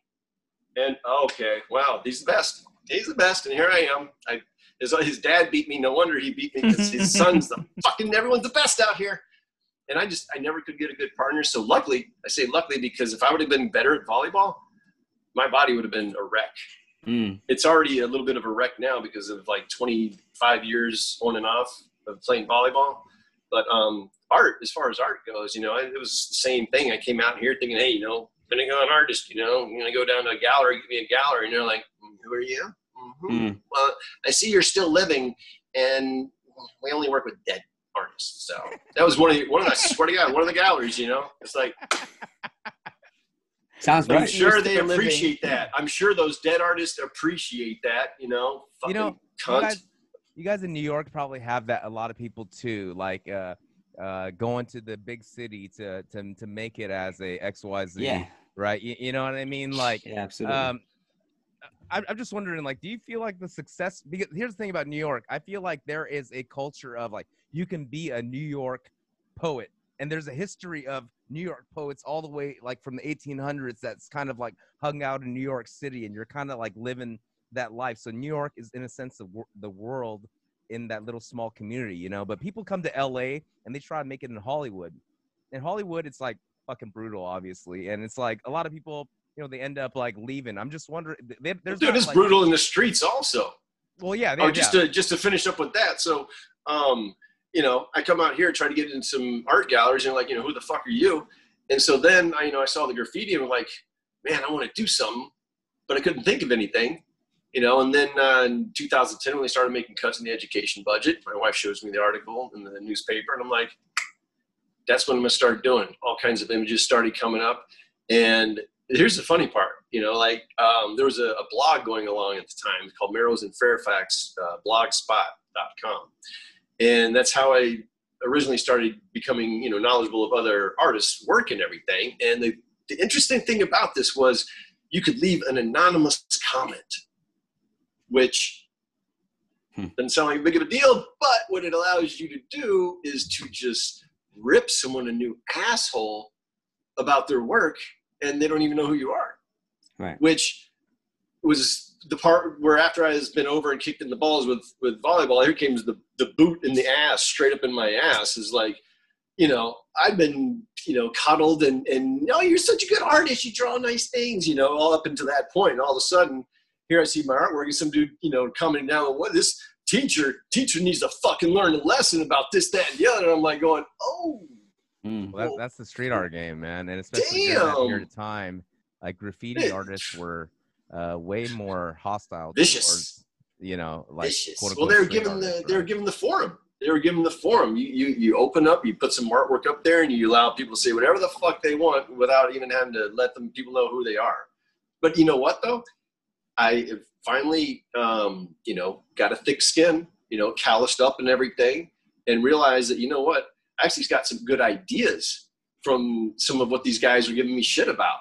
You know, when I Mm. see some people hating on my shit, I'm like, oh, you know what? That gives me an idea because he's not seeing it the way I wanted to. And if I would have done this, then ah, thank you, thank you, asshole. So Yeah. when you can start looking at it like that, which is what I finally eventually did, um, then that's when you start becoming a man or becoming a grown up, I should say, or become a man, or being masculine, you know, racist, whatever. Um, that's when you become a grown up and and and about your artwork and about the the whole situation, you know, because I then you start looking at well, if are you doing this because why? If you get someone upset, you know, what what are you trying to accomplish? You know, and you start looking at things that way, and then it's like, well, if you're pissing some people off, you're at least getting across to somebody, you're making some people think, you know. Hmm. So I think to tie it all back together about how the West Coast basically has affected all of us is that there's just so many different elements of different cultures coming together in Los Angeles, just like New York. You, know what I mean? There's like all these proving ground, just like New York, it's a proving ground. yeah, and then I think that um, you know, at the end of the day, what I was trying to say is like whether it's like these uh, you know, gangster elements, whether it's the sunshine, whether it's just the street, you know, whether it's different artists coming together, you know, there are there, you know, LA is like uh, kind of like known to be a laid back city, but I would say actually amongst artists is very like brutal and cutthroat too. You, you know, just like in New York. Yeah, it can be. Oh yeah. You, you know, Yeah. and uh, so and I- I, yeah, go ahead. I think uh, you know, LA, New York, Miami, I think one of the biggest issues with those places is that you're not just competing with people from those areas, right? You're competing with the world because Yeah. the world goes to those places to show their art, right? If you're the world like, is watching. The world is yeah, watching. if, you, if you're in the middle of nowhere, you know, you could probably walk into a gallery and be like, "I'm an artist," and they're like, "Oh, this is great. You're there's 50 people in this town. We're gonna put your art up." Um, but you go to LA, you go to Miami, you go to New York, y- these places, and it's like, well, you know, a lot of these galleries they have waiting lists of artists from around the world that are waiting to show, and they're like, "Well, your art is great. We can put you in for uh, 2035. How does that sound?" The thing is, like, you know what? And I- maybe I- you'll be dead by then, and it'll be great. yeah, exactly. The thing is, like, you know, Try to die soon, okay? Try to die soon. getting that getting that gallery spot i mean like a lot of people feel like oh that's making it or you know doing a, a show at some place like you know people think oh I'll, I'll feel legitimate after i do that right you, you know what i mean a lot of a lot of people like think that way man and then you Yeah. do the show and then you're like wait I didn't sell much money and I still feel the same way, but I did the show. How come I still don't feel legitimate? Like, you know, you or for a DJ, like I, I played or I made this song and then a lot of people liked it and like uh you know it got thousands of fucking views you know I, I always like to ask my creative friends oh they, when they tell me their plans i'm like okay and then what and then what Right. and then what Mhm. because you know what teach always teaches me he's like dude as an artist man you don't get to retire man you know you just you, i mean you, you can you can As an artist, as an artist, being a you- public artist technically you cannot retire. You don't Right. retire as an artist Mhm. until you're dead. you know what i mean so That's when And your then, career then starts. you're- and then that's when your career starts. So Yeah. be be Yeah. prepared. Be prepared No. for that. If you're prepared for that, if you can take a full on kick from David Beckham and right in the nutsack and get up and keep walking, you're good. And David Beckham fine. ain't even from LA. Ain't that? Ain't that something? Yeah. All You right. so I have a uh, yeah. We have we have a follow up question. Uh, just keep we have, there's a few things here that we do, we do want to uh, get across to all the listeners. You know, because we do want them to take a listen to your podcast, but we have questions of our own. So um, you said podcasting picked up because of the pandemic. That's our same reason for even creating the podcast. Um, how has then, uh, I guess, location played a role in the building of your podcast? And I guess let me give an example of that uh, in case I'm not clear. Is that uh, the internet gives us accessibility to everybody everywhere, right? And so, um, have you, in the building of your community, has uh, has a podcast allowed you to stretch further than you planned? Want to answer, teach? Yeah. Um, basically, you know, we already have uh, our you know Instagram pages, or YouTube channels, or Facebook pages, and every single artist have their own individual pages, right? Think about Yeah. the podcast. It's like, hey, man, let's just take uh, uh, one of the most recent episodes we've done, Colette Miller. Okay, she had, she does the wings, you know, beautiful Yeah. purple pink wings that And now planets. yeah, and yeah, that's true. That uh, everybody takes pictures in front of, right? How many Instagram models have you seen take a picture of it? You know, families Yeah. take a picture, but nobody actually knows who did did the fucking Right. art. And it's like, dude, don't you think that somebody who's been around the world and done put these wings up at significant spots for a good message has some insight into life? You, you know what I mean? So Yeah. that was our that was our actually our first interview, and it's like uh 120 something episodes later we wanted to catch up with her too and we're, we're basically that's that's the point of the podcast like everybody just takes digital art uh, especially on instagram as disposable. You, you know what i mean? It's like oh that's cool like it okay and then it made me happy for a split second and then i just move on you know? The thing is like there's if you want to actually know about these artists lives and they all have very interesting lives it, it takes a very special person to put shit up in the streets for 10 years and you know my co-host is one of them basically too you know? It's like what's the motivation behind uh doing this? And also it's just like what keeps you going you know? So the podcast really allows us to kind of expand on the artists personalities instead of just letting their art speak for themselves. While some artists right teach they they may not even want to come on the podcast right? Yeah, and and uh, it's it's it's a shame because it seems like it, a lot of times it's these uh, graffiti artists or street artists who have done amazing things, and some of them feel like they haven't done enough. and it's like the door the door will always be open to everybody. You know what I mean? Um, but the last, I mean, we don't care if you're you know just getting started. You know what I mean? Like um, we try to either find something interesting about who we're um, interviewing. We always do, and at the same time help to educate them a little bit as well as our audience. Okay. So Yeah, um, we've had we talked to all sorts of people, man. I mean, we've talked to like, for we example, decided to open it up because like you know what? If we just keep it to you know street and graffiti artists we're going to be limiting ourselves you know? Yeah. and and you know one of our reasons for doing this is to kind of educate people and open other people's eyes um, because a lot of people don't even know to look for this shit.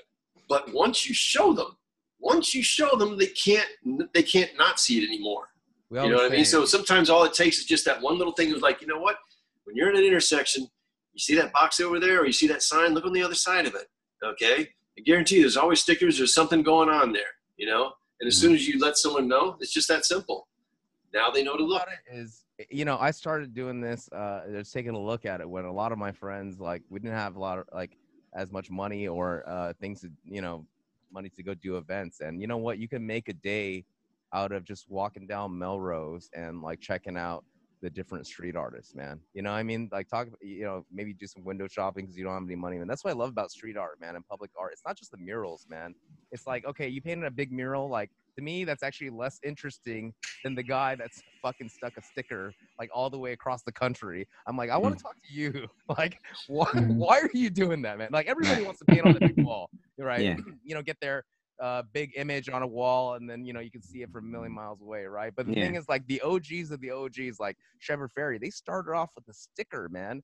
Like I, I knew what Obey was before I even knew about what street art was, man. My, you Mm. know, because I would just see the the Andre the Giant shit around, and by the time I actually found out about street art, I realized I thought back on all the times I had seen that, and I was like, "Oh shit, was it that one dude like that was doing it the right. entire time, right?" Mhm. And I would Right. say that you start to see like a ghost of the person actually slapping it up there or putting the stencil up there when you see their art, you know. And I, I, that's just something I, I want to share with people because, um, you know, people always say like, "Oh, it's really specific, James, like the type of art you like." I'm like, "Oh, actually, it's not. It's actually public for everybody." You, you know what I mean? You just have to kind of like take the time to, to understand the culture a little bit and you know underground culture is always like that it's like Yeah. why do people like to go raving why do people like uh you know underground hip hop that's not on the radio right, You- Right. You, know it's, it has a deeper kind of like meaning to it than the just the general consumption of oh it's good let me like it's not fast Yeah. food And also know that it's not all going to be great. There's going to be some shit out there, you know? But it doesn't mean you should stop or, you know, be judgmental. It's like, you know what? Find the art that appeals to you. I Mhm. guarantee you it's out there somewhere. Sure. I've also, I've also Yeah. found that you know the cool, uh, let me just finish No, go ahead, go ahead. Yeah, go ahead. The cool thing about street art is that you know what the community is like not uh i would say polluted enough yet where that there's like uh you know corporate sponsors will try to come in and make it commercial and then things like whenever they try it's always like just some you know not They realize they're working with artists, and, and artists It's always- are usually it's a always bit watered crazy. So it's always watered down you know so the cool thing about i think about la street art gallery is like you know it's it's the community of artists for the artist and then like you know we've always just done a good job at not really focusing on beef between the artists or anything like that just being a documenter man because Okay. this art is temporary you know it's all it may only be up for a day you know what i mean Yeah. and, then, and then it gets buffed right so uh, Right. depending on what area you're in so you know our la street gallery can, has kind of been a hub for that and uh, it's a nice little uh, platform to kind of launch other uh, products that you guys like podcasts, parties, paints, and things Yeah. like that too. You know, we want to just keep it in the family of the people that um, you, you know, like they they understand the scene. Yeah. Right. I uh go ahead. You, yeah, Jay. No, I was just gonna. I wanted to circle back on. I, I feel like a lot of the things that you had just touched upon when you're talking about things like underground hip hop, these underground raves, street art. Um, to me, the the theme that kind of connects them all is this: the lack of a focus on commerce. How, how much do you feel that that feeds into it, right? Because you know you have these underground hip hop artists. Yep, they don't care about getting their song. Well, they care about getting their song on the radio, but it's not their end goal, right? Their end goal is to make really great music. Same thing with the street Yeah. artists. Like they're not going to get paid for the, you know, mo- most of them not going to get paid for a wall. But you know, do you think that Well, is- that goes back to kind of what uh, James was talking about earlier with how certain artists uh, they circle in and out. You know, like they come into the into the scene thinking, oh, you know, my shit's gonna be great. You know, I'm gonna people are gonna dig me. They're gonna want to buy my shit. I'm gonna be up in galleries. I'm gonna be kicking ass and everything. And then when that doesn't happen, they kind of slowly, you know, drizzle out. You know, um, but um, you know when uh, when they can come in and you know somehow uh, you know strike a nerve, um, then uh, you know it's uh, it's interesting to see um, what it does to them. You know because um, you know there's guys out there that will go and they'll find a spot that has never even been thought of touching before, and they'll do a piece and they won't even take a picture of it and they'll walk away. Mm. Those are the OG soul graffiti writers. You know what I mean? They like to find these spots that no one has ever done before. They put their piece up. Um, a god, A G O D, uh, is the name that comes to mind.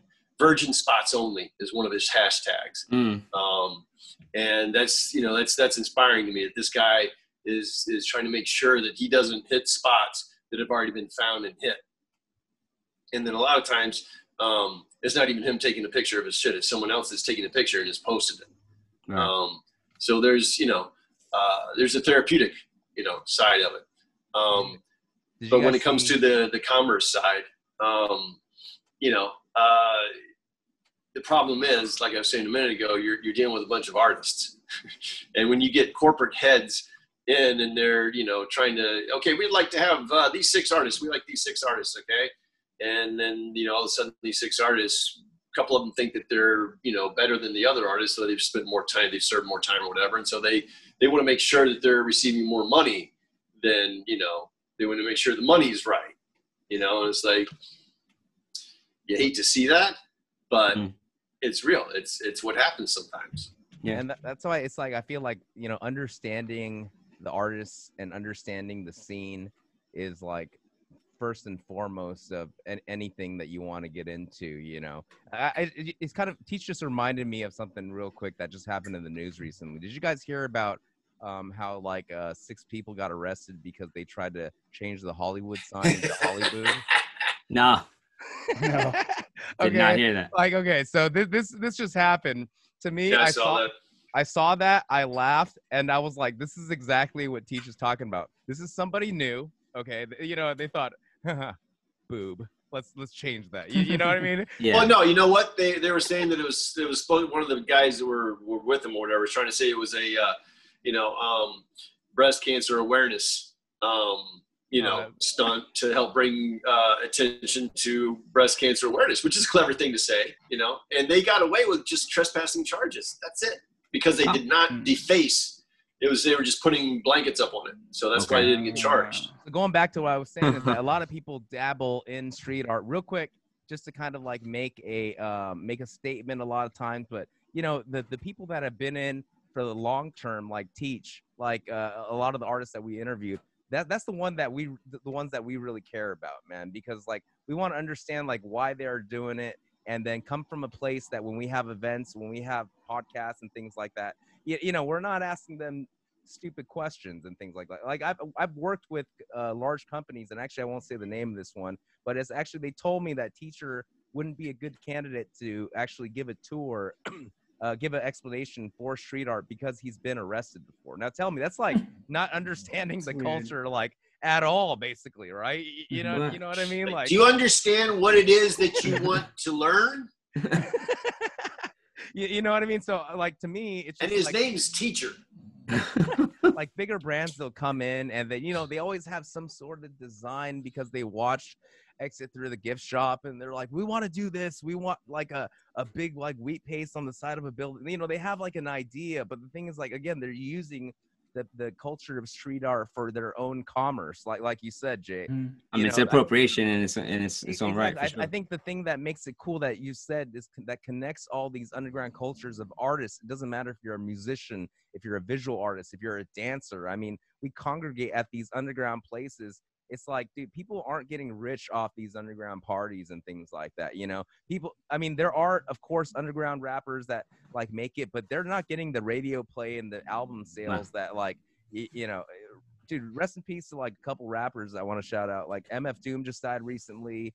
Uh, Double K from uh, um, People from Under the Stairs died recently. Mm. Man, it's like if, if you're just a casual hip hop fan, you've never heard of these people before. But it's like the, the reason why there's so much love outpouring for MF Doom, man, is because his albums mean so much to the artists and the people who actually create a lot of this art, man. You know, it touches Yeah. people in a different way than you know you can find me in the club bottle full of bub kind of Yeah, stuff. yeah, You know, not not to say that that's not a great track. Right. Moment in time, right? You know, right place, Yeah. right time. You know, but like normally when I'm listening to something that I want to feel thoughtful and it's in the uh, rap genre, I'm listening to something like in the underground genre, man. You know, Mm. it's not some like club club stuff because I'm not in the club. You know, so Yeah. uh, that was real insightful, Jay, and I, I I agree with you. Yeah, I used to I used to think I knew about music, and then uh, for a while I was designing for UndergroundHipHop.com, and I would have conversations with some of the people that work there, and I'm like, "Who? What? Huh? what is it?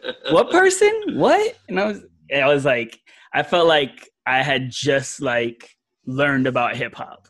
I was like, I can't even have a conversation with you guys. Like, and especially in New York, man. I- mean, to be honest, like a, a lot of New York rappers, like you know, I didn't hear about Big L until after like he passed, man. Because you know, on the uh, when when all that stuff was going on, we couldn't really hear Nas on the radio that much. You know, uh, maybe one song with Lauryn Mm. Hill. You, you know what I mean? But we weren't getting played like. You know, unless you were handed like a mixtape from your homie who knew hip hop, man, yeah, you yeah. weren't gonna get like East Coast shit. Like, you know, I was on Tupac army, man. I, I didn't like Biggie just because Tupac told me not to like Biggie. Yeah, yeah. you know what I mean? But cou- but the thing is, like, to be honest, it's just like I had only really heard Juicy uh, play on the radio sometimes. It's like, dude, I, I mean, I, it's a great song, but it's just like the separation of East Coast and West Coast was like a lot more when um when we were younger. Like different Sure. markets for different stuff is like it's real separated. And I'm sure that's how it is in the art scene too, and even more so in the graffiti scene. I don't see a Mm. lot of graffiti guys being able to uh, necessarily have the funds to go out on the to go out to the East Coast to do a tour unless uh, you know they're they have some pretty good. There are a few. Yeah, there are a, a exactly. few graffiti artists that you know I've, I've seen over the ages, and then I'm wondering to myself, "Damn, do you have a sponsor, or how the how the fuck are you getting all over the world, Uh-huh. getting up like crazy?" And I don't ever see you doing any posts saying, you know, sold, thank you so much, grateful to sell this, or you know, I've Yeah. sold, sold, whatever. It's like, hey, you know what? Um, that just could be their thing. You know, like uh, they don't feel like they need to make money off of it. And I know there are some graffiti artists that are like that. They just like to go put their stuff up and that's it. You know, like they like the nod, as they say. You know what I mean? They like getting the nod, which is just basically someone acknowledging um, them for what they're doing. So Yeah. I think So it's a we, good thing. James, go ahead, finish that thought, and we, we have two things that we just want to wrap up with.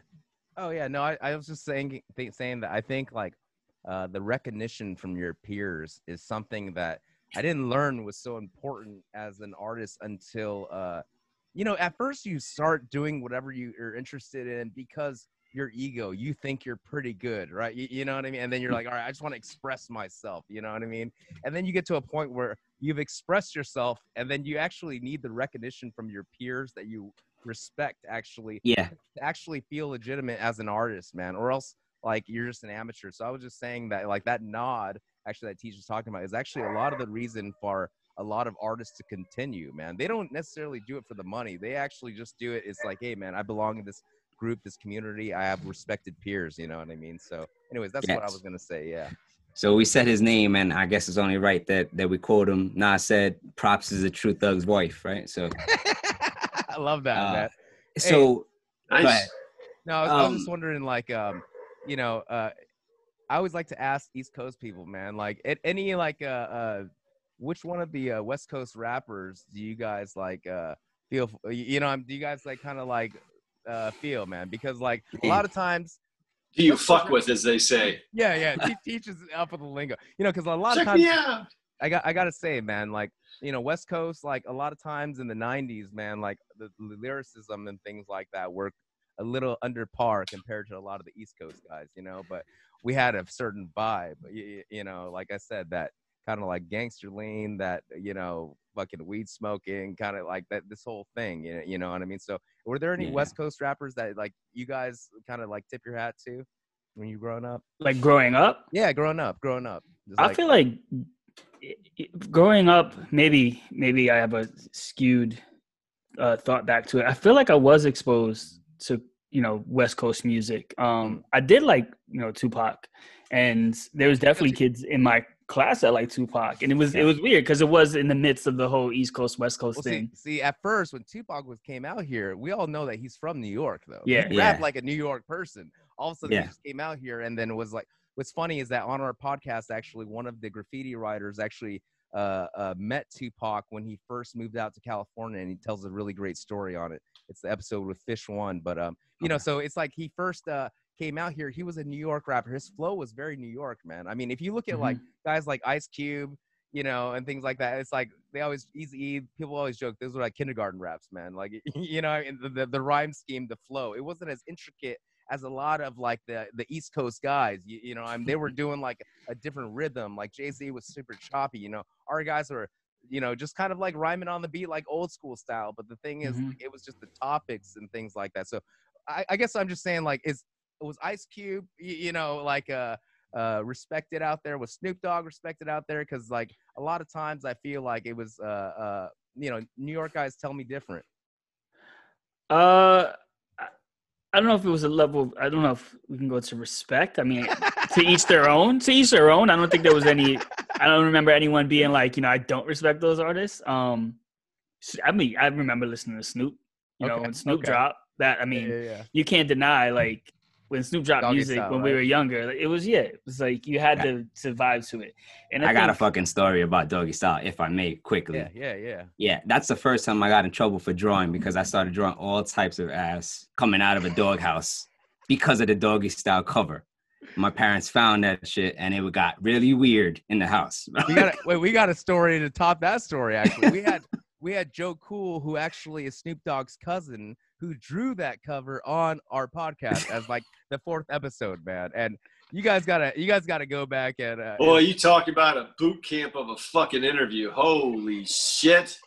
James and I looked at each other at one point. We're just like, now, Crespo, you you got you got a corner in the back behind you, right? Yeah. All right, right. Yeah. There's a corner where the walls like meet each other, right? yeah, like Yeah, right yeah. up there. Joe Cool forever changed my mind on or have How to changed look my at that. view on how to look at a corner because he told me that when he was locked up in prison, he would see a corner and he would see two legs at a pussy, like right in the corner, So basically. we draw hair So he up in would there draw like, like a. Hair at the crack right there, so the gentleman in the prison would have something Oh, nice to look at, man.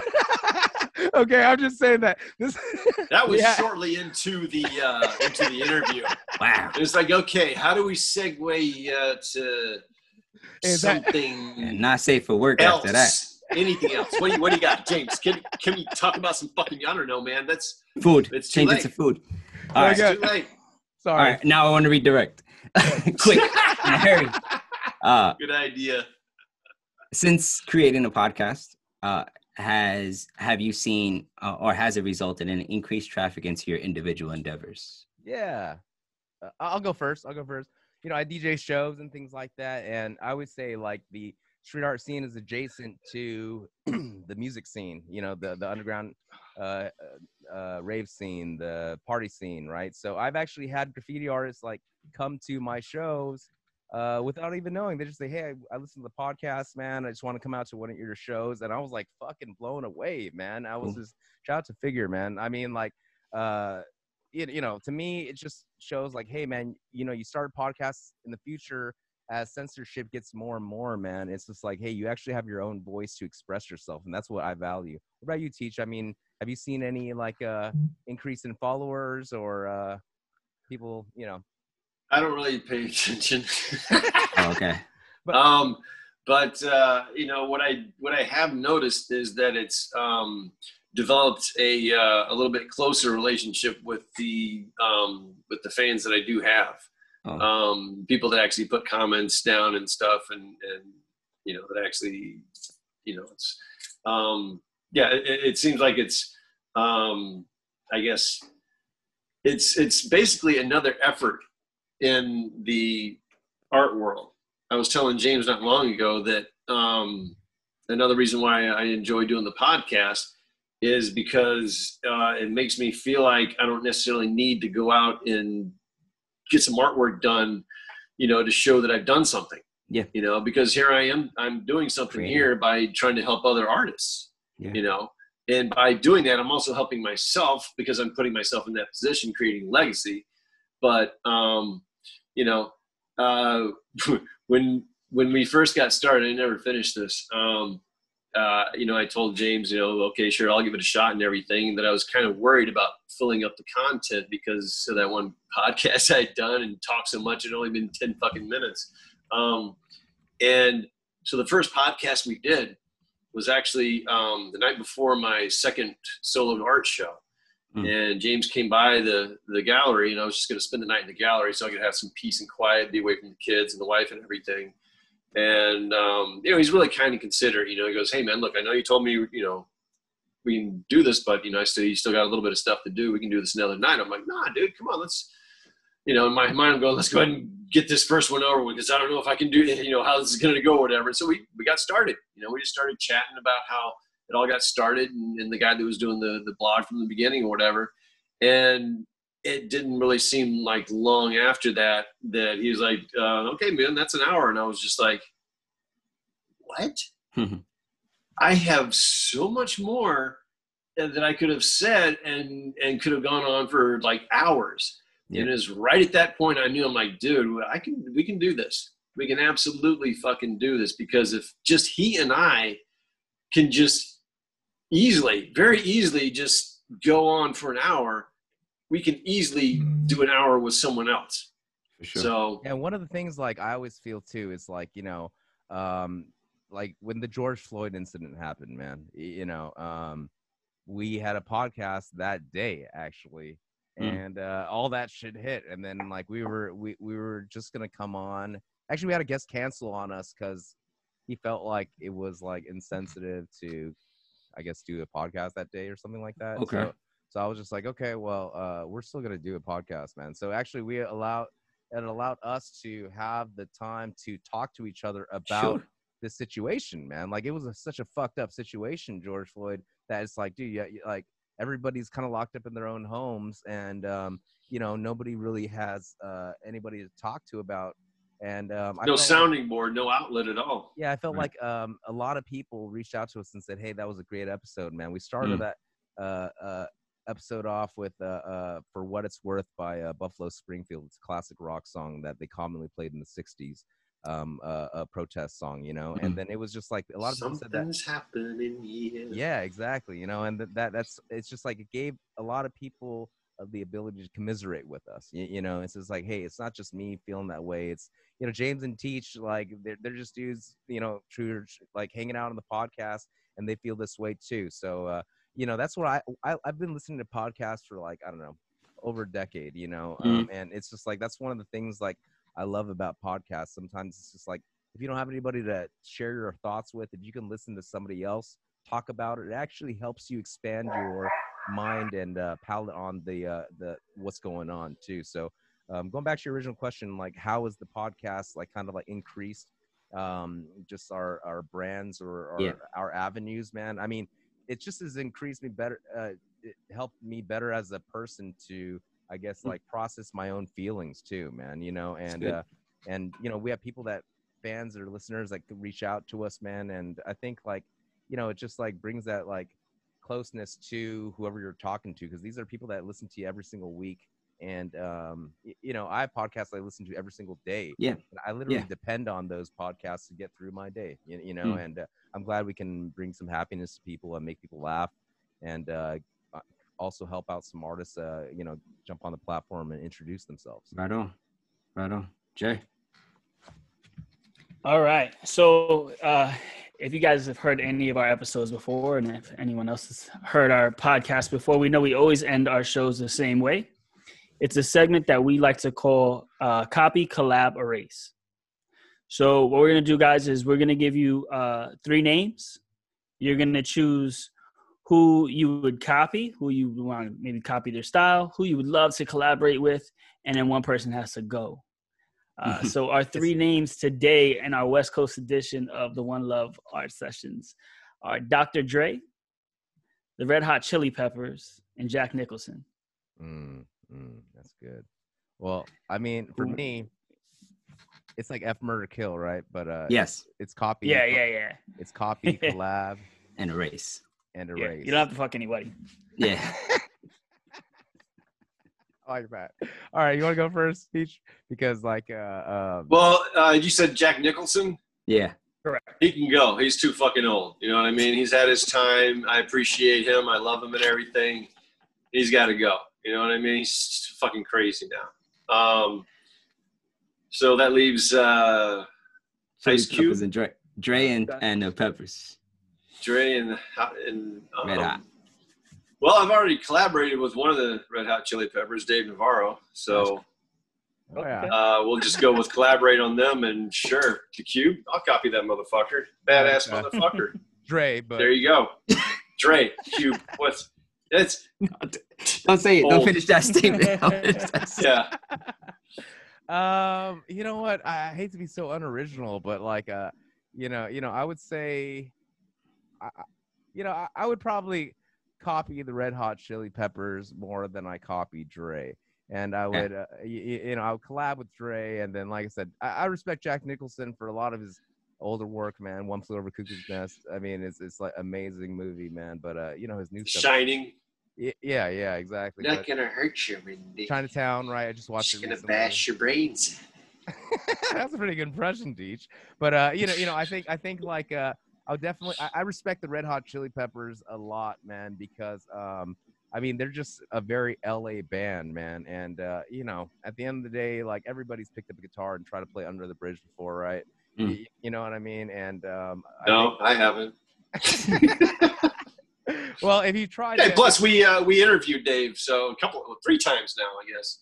Yeah, I, I mean, I I mean, to me, like, uh, uh, you know, the Red Hot Chili Peppers as a band, man, they just represent uh, L.A. a lot, man. While Dre represents like Compton and, and everything like that. To me, um, uh, like I said, I would love to collaborate with Dre one day, man. That would be great, but I, I, don't know if it'll ever happen. I do, I do hip hop. I do uh, uh, mainly house music these Yeah. days. Y- you know, I've I've done. Uh, y- you know all sorts of music man but at the end of the day i think uh, like i said um, I just have a utmost respect for Red Hot Chili Peppers just because Okay. uh, they're definitely sealed in the, the rock history as one of the ultimate bands. Uh, you know, and Originals. ro- Like rock rock music is rock music is I mean kind of dead these days, man. I mean like what bands are coming up that aren't like Imagine Dragons sounding, dude? You, you know, you know. well, dude, everything's been done. Everything's been fucking done. Same with the art world. You know what I mean? All it is is just a combination of things that have already been done at this point. Yeah, well, you- sampling each other, right? say- yeah, yeah. exa- exactly. You know, and I think that I'm uh, not. I'm sorry. Okay, I'm not, I'm not. There's nothing wrong with that. I'm not trying to come off like that, but that's just all it is at this point. Everything's been done. Oh yeah. I mean, you know, I think like that, that's a pretty good question though. I, I like those, man. And uh, we should we should start having like segments like these on our on our show too, man. Like be more professional, Teach. like for us, hon- Gentlemen, yeah, for us, honestly, uh, you know, it's it's so awesome hanging out with you guys, man. I, I love this. Yeah. You guys got to come on our show too and kick it too. We got to ask you some uh, our questions, man. But, yeah, for sure, man. We we have uh we love that. Um, we love your podcast. Keep doing what you do. Thank you for making time for us. Um, and we hope that we can continue to get your word out of your podcast because you two guys are awesome. Um, and your guests are incredible, and there's so much to learn. Um, so anybody who is looking uh, to just learn more about the craft, learn more about street art, learn more about uh, the community that exists because of it, um, you know, we're gonna send them over your way. So thanks. Oh yeah, man. And, And, if you you, know what? have, a- Thanks, if you have any artists, West Coast artists that want some East Coast exposure, you let us know. Oh yeah, Just yeah, yeah. We got Any up and coming artists, man, send them our way. We would And- love to chat it up with, with people we've never heard of before. We're Sure. gonna send you guys uh, some uh, spray paint too, guys. Ah, no doubt, man. Oh, I'm with that. Because like we're gonna we're gonna kind of we're, we're what we're basically gonna do is we're gonna give every single one of our partners a code so you can actually uh, earn per can that you're selling it with too. You, you All right. know what I mean? So uh, we'll talk to you guys a little bit more about that off the air, man. But Yeah. a lot of different things coming, man. Well, uh, um, whatever information you want us to distribute and share with our listeners as well, please feel free to send it over to us, and we'll get that into to everybody. Dude, anyone anyone that has been on any of our shows, uh, you guys are interested in, let us know. We'll slide him a quick note for you. And Yeah. Shout out to to Chris because he's been on both of our shows. RW RWK, you know. Yeah, yeah, yeah. oh yeah, robots will kill. yeah, man. Yes. uh, you know, congratulations to Chris uh, RWK on his most recent Up magazine cover, man. It's Yep. super dope, and it's got a advertisement to Go Spray Paint inside that magazine, man. So Dope. follow us at Go Spray Paint on Instagram, and uh, follow us at PTTP Show on Instagram, and uh, you'll find all that good stuff there, man. My music's there, Teach's Art is there, and uh, uh, like I said, all that good stuff. Thanks, fellas. Well, this is where we'll end up cutting our, our podcast. But uh, again, uh, I you know, just trying to trying to make time for one another. Teach you just getting off the road. And James, man, thank you for being so responsive. I appreciate it for real. Um, Yeah, we're we're we're youth. We're the youth of podcasts compared to what you Yeah. guys are doing right now. Well, Um, dude, Jay- we're we're stoked to see you. You know what I mean? Um, not many people are are trying to do this. You know what I mean? Like uh, it takes a, a certain type of person, and um, you know we, we like to do anything we can can to help you guys keep doing it. So Yeah, and, Yeah, appreciate it. guys, Awesome. like we didn't get to know too. I mean, we heard a little bit about you guys, but honestly, we'd love to invite you on our show, like maybe in a, like a month or two or something like that. Just kind of like talk about yourselves too, because you know what's funny? Like we actually don't get a chance to. I like I never get to talk about my music, which is kind of cool, unless other people interview me because the podcast is very like art focused. You, you know, I, mean, Yeah. I, re- I release my Mhm. songs, but it's just like at the end of the day, it's cool talking about like hip hop and all kind of all this other shit too. You, you know what I mean? So um, Yeah. yeah, yeah. So it's re- appreciated. Uh, we we realize that. I, so we've constantly been evolving in, into the podcast into what it is, uh, but we've we've have since expanded, and and we just our guests are just creatives. So you know, Mhm. while our focus is maybe uh fu- is is art, you know, uh, our guests are not limited to that, and we just you know poets, uh, content producers, you know, whoever whatever you're doing to be creative and, and to give to this world something that we don't have. You know, saying we this Yeah, is this is and- definitely the, the place for you.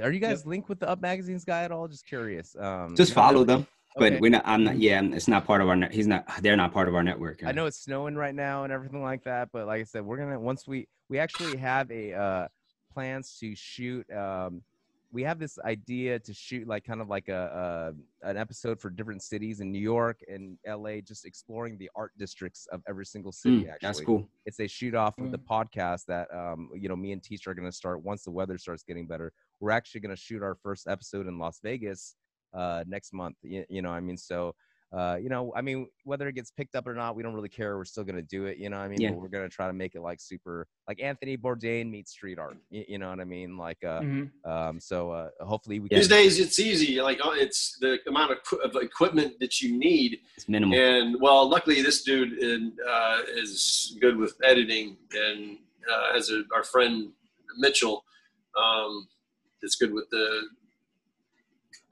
camera stuff. So try to keep it simple as possible. And Yeah. when we come cheap out as to New. York and shoot that episode, I mean, definitely we'd love to just like meet up with you guys, and then, like I said, you could be in the episode and shit like that, just to promote the podcast. Because Yeah. at the end of the day, it's just kind of like a long term thing of the the podcast is going to keep on going. You know, it's just like Yeah, one yeah, series, right? So That's Awesome. Good job, awesome. man. Yeah, That's awesome. yeah, Yeah, that yeah. would definitely support you the on that endeavor. yeah, and I'll shoot Yeah. you guys the uh, I'll show you guys the trailer so you can check it out of like, Okay. our idea of everything. All right. Yeah, no doubt, Okay, man. cool. Gentlemen, thank you. Awesome.